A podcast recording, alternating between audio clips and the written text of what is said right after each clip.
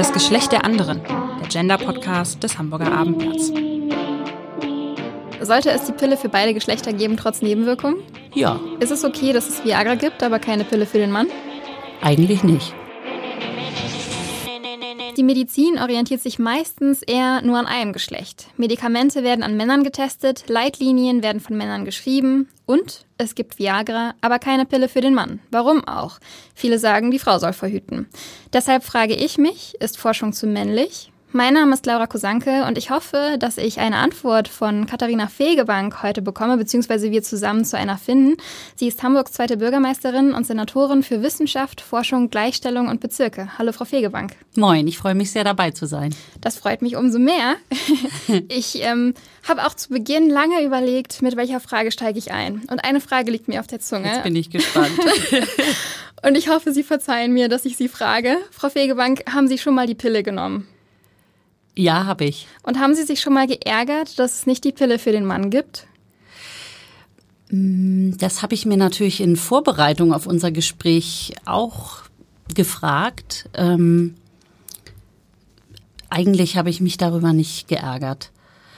Es gibt ja noch andere Verhütungsmittel, also nicht hormoneller Art. Und ähm, da entscheiden ja Mann und oder Frau, ob sie beispielsweise mit Kondomen verhüten. Und von daher hat sich die Frage bei mir in der Vergangenheit überhaupt nie, nie aufgedrängt. Aber es ist tatsächlich eine. Warum gibt's die eigentlich nicht? Und äh, die Ursachenforschung finde ich ganz spannend dazu.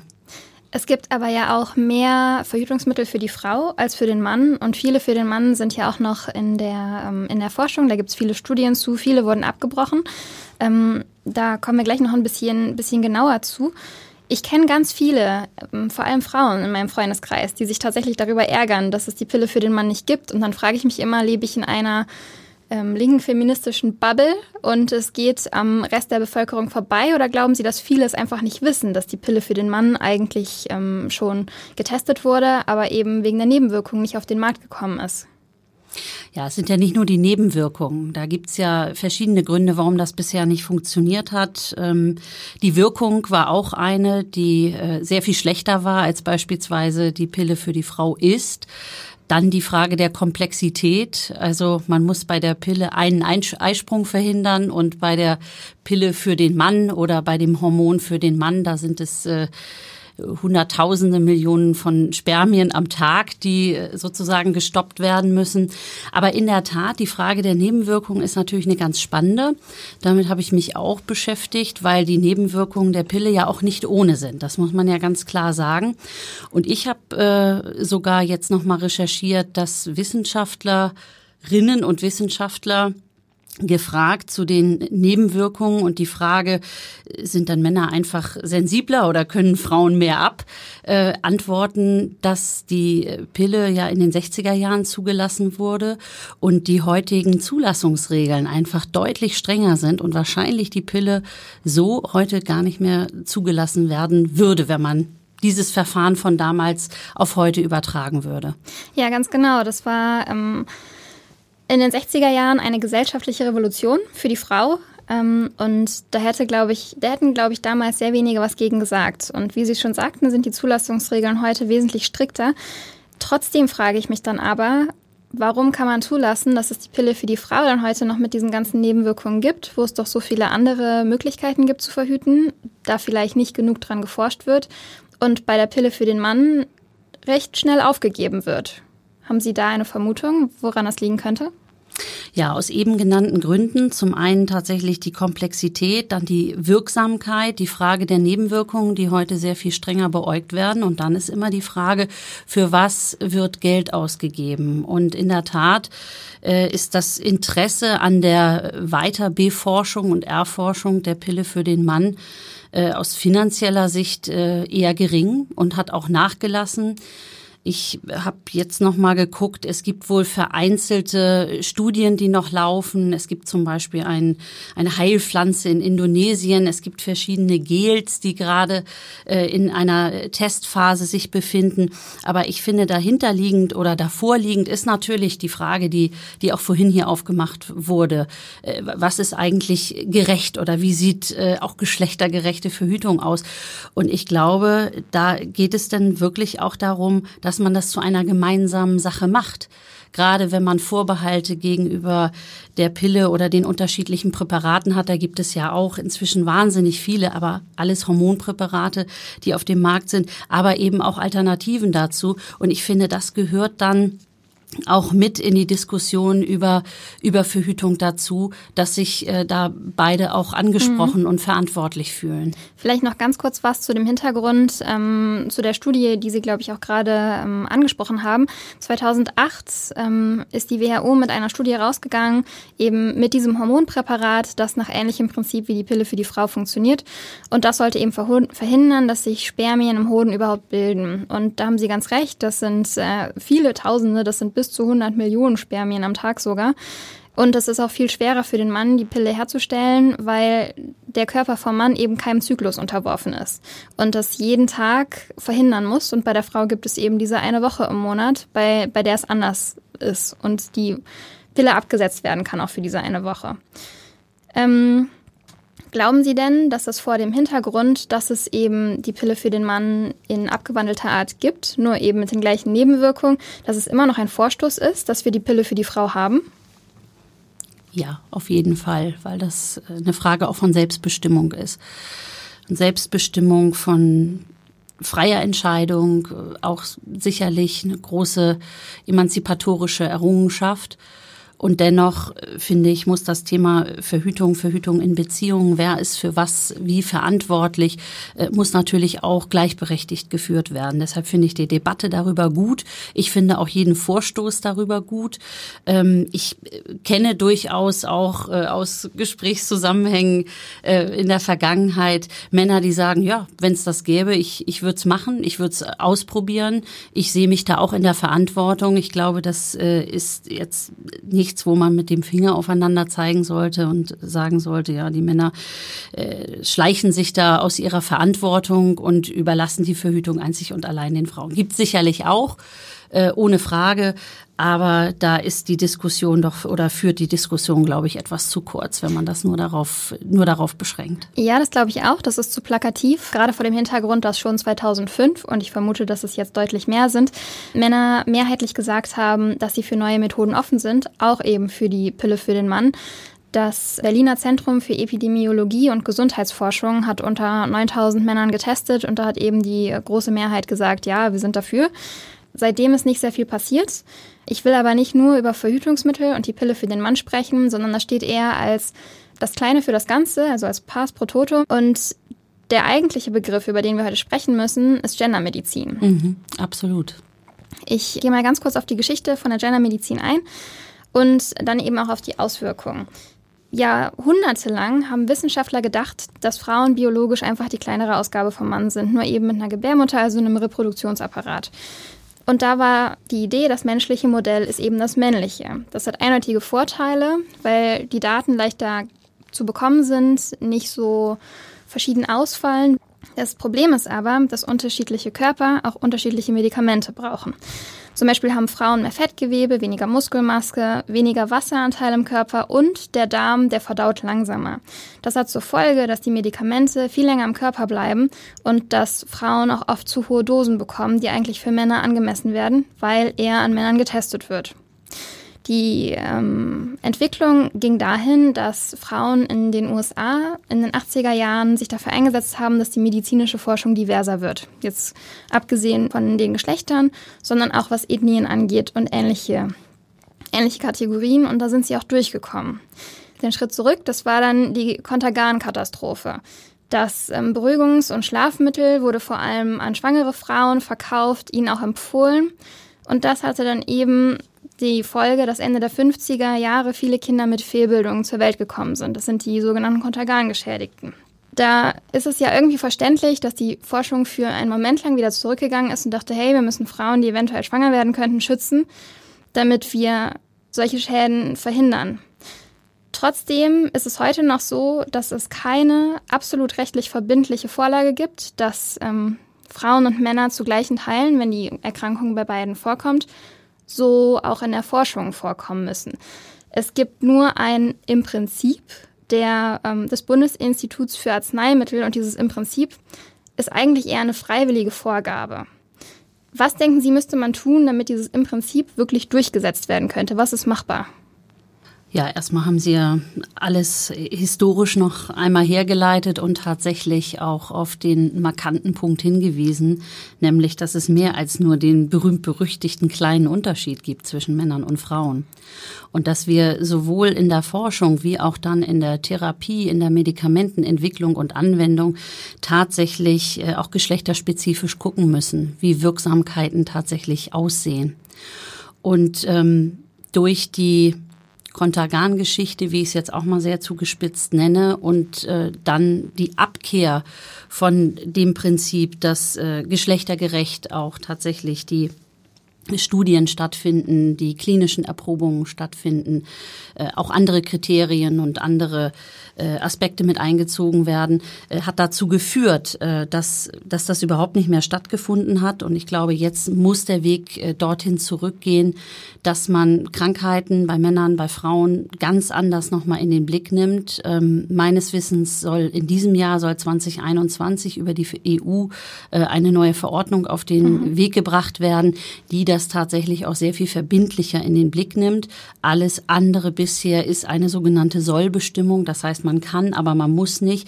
Und äh, für die Fortschritte, die äh, jetzt zu erreichen sind, in der Medizin, in der Therapieentwicklung, in der Medikamentenbereitstellung und Anwendung, ist es absolut essentiell, dass man die unterschiedlichen Wirksamkeiten, die unterschiedlichen Ausgangslagen und Situationen der Geschlechter viel, viel stärker in den Blick nimmt. Also spannend finde ich, dass man relativ weit ist im Bereich der Herzerkrankungen, Herz- und Herz-Kreislauf-Erkrankungen, gerade rund um das Thema Herzinfarkt, wo ja zum Beispiel die Symptomatik eine ganz ganz äh, unterschiedliche ist, äh, was dazu geführt hat und immer noch führt, äh, dass äh, die Anzahl der schweren Verläufe, auch der Todesfälle bei Frauen deutlich in die Höhe gestiegen ist in den letzten Jahren und dass man einfach äh, Herzinfarkte sehr viel später erkennt, als man es bei Männern tut, weil man sehr auf die Symptomatik bei Männern gepolt mhm. ist, dann auch in den äh, Krankenhäusern, in den Intensivbereichen, in den mhm. Notaufnahmen etc. Ja, das ist in der Tat der Fall. Bis, in, bis ähm, 1990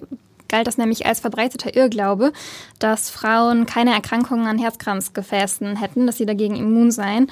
Und es gibt ein paar Symptome, die sind gleich, zum Beispiel Schmerzen im Oberbauch, im Rücken und in den Schultern, aber so das absolut typische bei Männern, nämlich der Schmerz im linken oder im rechten Arm, ähm, das haben Frauen zum Beispiel nicht. Stattdessen ist ihnen übel, sie erbrechen ähm, und sie haben Schmerzen im Unterkiefer. Vermutet man jetzt auch nicht unbedingt einen Herzinfarkt dahinter. Was zur Folge hat, wie Sie schon gesagt haben, dass Frauen eben eher sterben. Bei Frauen ist es aber so, dass sie erst zehn Jahre später an einem Herzinfarkt ähm, im Schnitt erkranken. Ähm, da frage ich mich, was hat Hamburg denn in Sachen Gendermedizin, ob jetzt Kardiologie oder andere Bereiche, wie ist Hamburg da schon vorgeprescht? Was gibt's? Wir haben zum einen jetzt im aktuellen Koalitionsvertrag, der ja noch nicht ganz so alt ist, für diese Legislatur tatsächlich das Thema geschlechtersensible Gesundheitspolitik mit aufgegriffen. Und wir haben, und das liegt auch in meiner Behörde im äh, Bereich des äh, ganzen Bereichs äh, gleichstellungspolitisches Rahmenprogramm. Das klingt erstmal sehr sperrig, äh, ist aber tatsächlich äh, ein Programm, mit dem man in alle Bereiche hineinguckt und im Querschnitt äh, das Thema Geschlechtergerechtigkeit, Gleichstellung der Geschlechter auch verortet und anhand von bestimmten Maßnahmen, äh, Vorschlägen.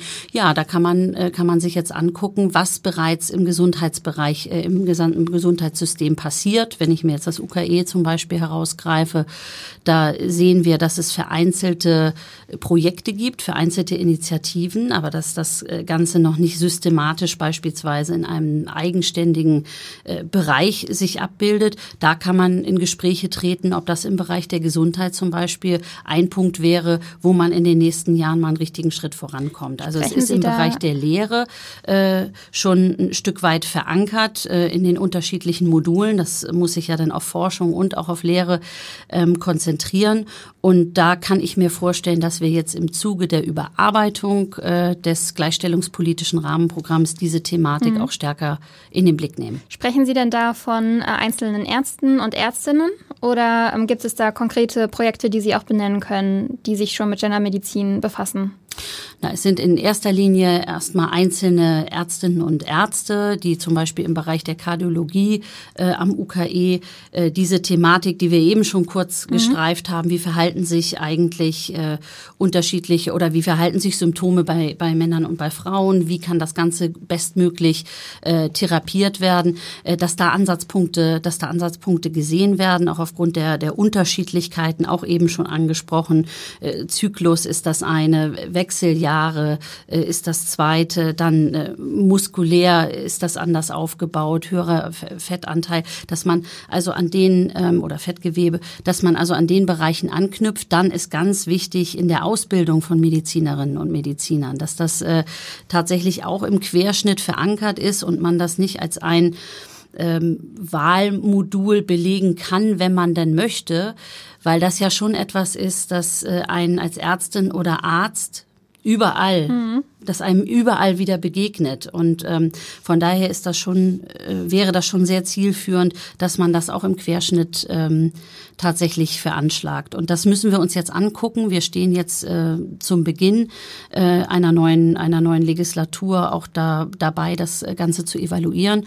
Und da kann ich mir vorstellen, dass wir in dem Bereich tatsächlich äh, auch ein paar Schritte vorangehen. Denken Sie, das schaffen wir noch in dieser Periode oder das dauert eher ein bisschen länger. Was ist so der Zeitrahmen, den Sie dafür veranschlagen würden? Ja. Also eigentlich müsste ich sagen, dass wir Dinge immer ganz schnell machen müssen, weil die Analyse ja auf der Hand liegt, dass wir, dass wir in dem Bereich vorankommen sollen. Äh, gleichzeitig ist das natürlich nichts, was hier verordnet wird, sondern wo wir erstmal auch in Austausch, in Gespräch darüber gehen, was in Anbetracht der äh, gegebenen Strukturen überhaupt möglich ist, wo man äh, vielleicht noch äh, eine Erweiterung schaffen kann, wo man äh, neue Möglichkeiten diskutieren muss und äh, das die Evaluierung, also die findet auf jeden Fall innerhalb der, der nächsten eineinhalb Jahre statt, äh, so dass ich ganz optimistisch bin, dass wir auch in dem Bereich uns erstmal angucken, was ist da und wo muss es eine Verbesserung geben. Und, und das äh, heißt dann eigentlich, dass wir es in dieser Legislaturperiode hinkriegen müssten, oder? In der Analyse ja und auch im Vorschlagen von Maßnahmen. Ob die Umsetzung dann schon da ist, das mhm. kann ich heute noch nicht sagen. Mhm. Okay. Ähm, sehen Sie denn da im Moment noch ähm, grobe, grobe Missstände? Also noch ein anderes Beispiel, außer dass es nicht im Studium das Pflichtfach gibt. Was läuft noch schief?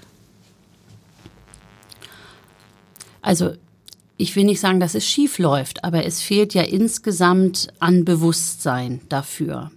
Ich will nicht sagen, dass das jetzt ein Spezialthema ist. Ich glaube, Betroffene die setzen sich sehr intensiv auseinander damit, warum ein bestimmtes Medikament bei ihnen so wirkt und bei ihrem Partner vielleicht ganz anders oder warum Langzeitwirkungen anders äh, als äh, beim Bruder oder beim mhm. Cousin auftreten. Aber es sind ja 50 Prozent. Eigentlich müssten ja alle dieses Thema vor Augen haben, weil alle mit diesen 50 Prozent zu tun haben. Liegt es da nicht eigentlich schon an der Schulbildung, dass da das im Biologieunterricht erwähnt werden müsste? Ja, wissen Sie, da kann ich gar nicht sagen, ob das im Moment der Fall ist oder mhm. nicht. Da kenne ich in dem Bereich äh, den, den Lehrplan zu wenig, als dass ich jetzt sagen könnte, das äh, wird, wird dort behandelt oder wird ausgeklammert. Ähm, auch wenn das sehr lang schon bekannt ist, dass das Thema äh, Gendermedizin sehr viel stärker auch Eingang finden müsste in die verschiedenen Phasen der Ausbildung und dann eben auch ähm, sehr viel stärker im Bereich der Forschung im Fokus stehen müsste. Äh, so muss ich sagen, dass das für mich ein relativ neues Thema auch noch ist. Und mhm. ähm, das zeigt, das zeigt mir, dass es da ein Stück weit an Kenntnis und äh, an Sensibilität, an Bewusstsein dafür fehlt, äh, dass wir da eigentlich eine richtige Schieflage haben, die mhm. wir auf den, auf den verschiedenen politischen Ebenen, in der Wissenschaft, ähm, im gesellschaftlichen Raum einfach auch mhm. gemeinsam mhm. angehen müssen. Sie haben jetzt gerade schon einen Wunsch genannt, den Sie am liebsten schon in dieser Legislaturperiode realisieren würden, wenn es klappt. Haben Sie noch andere Ideen, was Sie gerne umsetzen würden für Hamburg? Also ich glaube, Dreh- und Angelpunkt ist tatsächlich, äh, ist tatsächlich die Ausbildung, ist im Bereich der Forschung und Lehre nicht nur ein Bewusstsein und eine Sensibilität zu schaffen, sondern tatsächlich auch ein Angebot äh, zu haben. Und dann äh, würde ich mir natürlich wünschen, dass dort, wo wir in der, in der Forschung, in den klinischen Studien sind, dass wir uns stärker auch dieses Prinzip geschlechtergerechter, geschlechtersensibler Gesundheit, geschlechtersensibler ähm, ähm, Medikamentenentwicklung auch stärker zu eigen machen würden. Mhm. Überall da, wo diese Studien anstehen, äh, auch tatsächlich äh, entsprechend dem Anteil in der Bevölkerung auch ähm, dann Probanden ist es, denn, ist es denn realistisch, wenn wir sagen, in fünf Jahren müsste eigentlich das Verhältnis ähm, genau in diesem Rahmen sein? Also sagen wir mal, eine Krankheit betrifft zu 50 Prozent biologisch männliche Personen, zu 50 Prozent biologisch weibliche Personen. Dass wir dann auch bei 50-50 in den Probanden ähm, schauen? Das sollte idealerweise so sein. Ähm, ich zucke immer so ein bisschen, wenn ich äh, Jahres, äh, Jahresscheiben mhm. oder Jahreszahlen höre, weil man dann ganz schnell festgenagelt wird und dann heißt es hinterher, mhm. Sie haben doch damals gesagt und in den und den äh, zeitlichen Abständen können wir uns dann darauf verlassen, dass es so ist. Ja, ähm, wenn die Erkenntnis da ist und auch von allen geteilt wird, der, der politische Wille da ist, die Einrichtungen äh, alle mitspielen und sagen, ja, das stimmt, das ist eine Herausforderung, das ist ein Thema, das ist so ein Problem, ähm, das wir, das wir sehen und äh, vielleicht bisher nicht ähm, mit letzter Konsequenz angegangen sind, dann kriegt man das hin. Aber auf dem Weg dorthin mhm. sind natürlich immer ein paar Bausteine, Vetospieler, mhm. ähm, Prioritätsverschiebungen etc. Deshalb muss man das immer alles mit in so einen äh, Prozess auch mit einbeziehen. Wichtig ist, dass einfach viel darüber gesprochen wird, dass mhm. auch ähm, aufgeklärt wird darüber, dass äh, die meisten Medikamente, nicht alles, hat inzwischen ja auch einige reingegeben, bei denen ausschließlich äh, Frauen als äh, Probandin mhm. zur Verfügung äh, standen. Das sind Medikamente, die jetzt in den nächsten Jahren auf den Markt kommen sollen, wenn das dann erfolgreich äh, abläuft, dort die Studien Welche? oder die letzten. Ich kann Ihnen nicht genau sagen, welche mhm. Medikamente, aber es geht äh, auch in den Bereich ähm, äh, Autoimmunerkrankungen okay. beispielsweise. Das ist ja auch ja, ein, da sind ein Frauen Feld, ja auch Frauen ganz besonders eher vorbelastet zu 50 Prozent genau, mehr. Genau, betroffen ähm, Also die Frage, die ich Ihnen eben gestellt habe, als ich sie gestellt habe, hat sie mir beim Aussprechen ehrlich gesagt schon wehgetan, weil ich da äh, wieder auf diese zwei Geschlechterschiene gegangen bin. Es gibt ja mehr Geschlechter, ja. auch wenn das sehr viele Menschen ähm, zu leugnen versuchen. Aber es gibt eben auch zum Beispiel Menschen, die einen Penis und eine Gebärmutter haben. Und da wird das Ganze dann noch ein bisschen vertrackter. Was macht man dann da mit Menschen, die eben nicht in dieses binäre System reinzupressen sind? Und dann gibt es eben auch diejenigen, die mit ihrem biologischen Geschlecht nicht zufrieden sind, die sich umoperieren lassen wollen. Ähm, da kommen wir jetzt in philosophische Gefilde, dennoch würde ich sie gerne ähm, kurz betreten. Was machen wir denn da? Da bieten sich ja, da kommen ja dann komplett neue Probleme auf uns zu, weil das Leute sind, die wir bis jetzt noch nicht wirklich als Probanden und Probandinnen zugelassen haben. Ja, das muss aber auch passieren.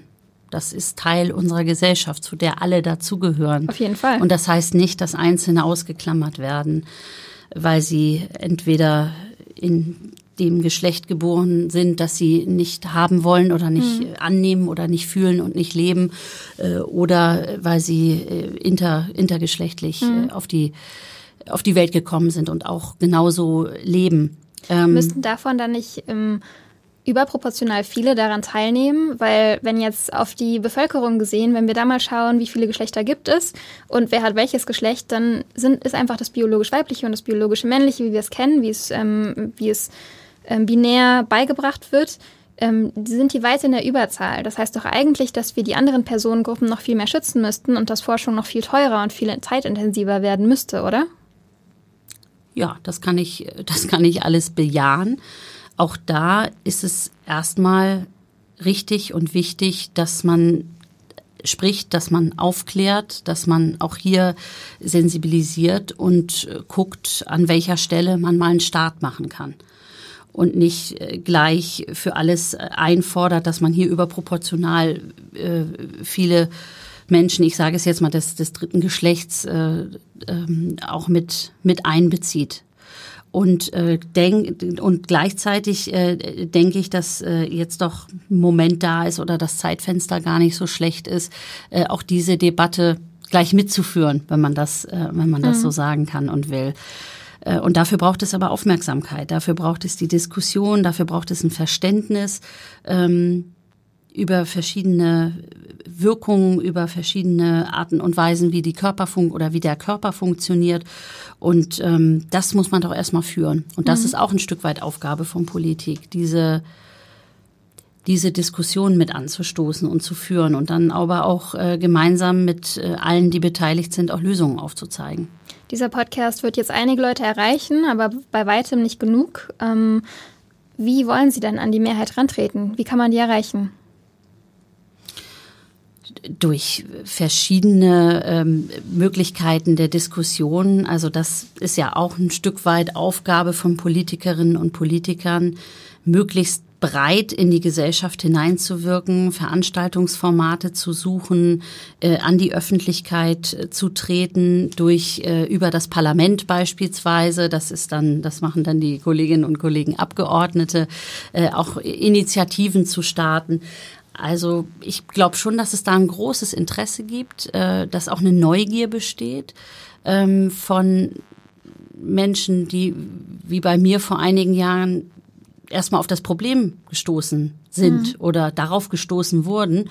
Und ich kann mir vorstellen, dass das ähm, eine, eine sehr interessante, vielleicht mitunter auch äh, kontrovers geführte Debatte ist, obwohl sie von uns jetzt hier sehr eindeutig äh, ja aufgelöst oder beantwortet äh, würde und wurde. Und äh, dann ist es spannend. Also es kommt dann ja zum Schwur wenn es darum geht, äh, Forschungsmittel bereitzustellen. Es äh, wird entscheidend, wenn, ähm, wenn klinische Studien auf den Weg gebracht werden. Und wir haben eben bei dem äh, Thema Pass pro Toto-Pille für den Mann festgestellt, wenn es plötzlich nicht mehr interessant ist für die Forschung, zu sagen, da gehen wir jetzt rein. Ich meine, mhm. äh, Corona, Covid-19 hat uns ja eins gezeigt. Erstens eine herausragende Bedeutung von Wissenschaft und zweitens, wenn es allumspannend ist, wirklich jeden und jede betrifft, global gerade betrifft und man sehr schnell eine Lösung braucht, weil unsere bisherigen Denkmuster, weil unsere bisherigen Systeme von Wirtschaft bis Sozialsystem plötzlich an die Grenzen gebracht werden, dann geht alles plötzlich ganz schnell ja. und dann wird irre, irre, irre viel Geld mobilisiert. An dem Punkt muss Gendermedizin nur erstmal kommen. Um zu forschen. Und da kann ich mir vorstellen, dass das ein Tacken schwieriger wird. Mhm. Ähm, weil sich nicht unbedingt alle in dieser Betroffenheit sehen. Selbst wenn wir wie eben darüber sprechen, dass ja 50 Prozent der Menschen Frauen sind, so würde ich jetzt äh, mit Ihnen wetten, dass ein Bruchteil ähm, dieser Frauen, und das sind dann ja in erster Linie Frauen, die Krankheiten gehabt haben, Medikamente brauchten oder brauchen und darunter leiden, dass ein Bruchteil dieser Frauen sagt, das liegt doch daran, dass in der Forschung mhm. was schiefgelaufen ist, weil die Forschung äh, an Männern äh, durchgeführt wurde und ich jetzt aber das gleiche Medikament habe. Das mhm. muss man ja auch erstmal äh, dann leisten und in, in, in Verbindung bringen zueinander. Deshalb ist das schon ein, ein etwas komplizierteres Thema. Ähm, eins, das bisher nicht den Stellenwert und auch die Aufmerksamkeit gehabt hat, die es, äh, die es verdient. Aber es lohnt sich auf jeden Fall daran äh, zu kämpfen und mhm. miteinander und Verbündete zu suchen. Und das ist wichtig, Verbündete zu suchen, die das Ganze nach außen tragen und darauf aufmerksam machen, dass das ein Problem ist.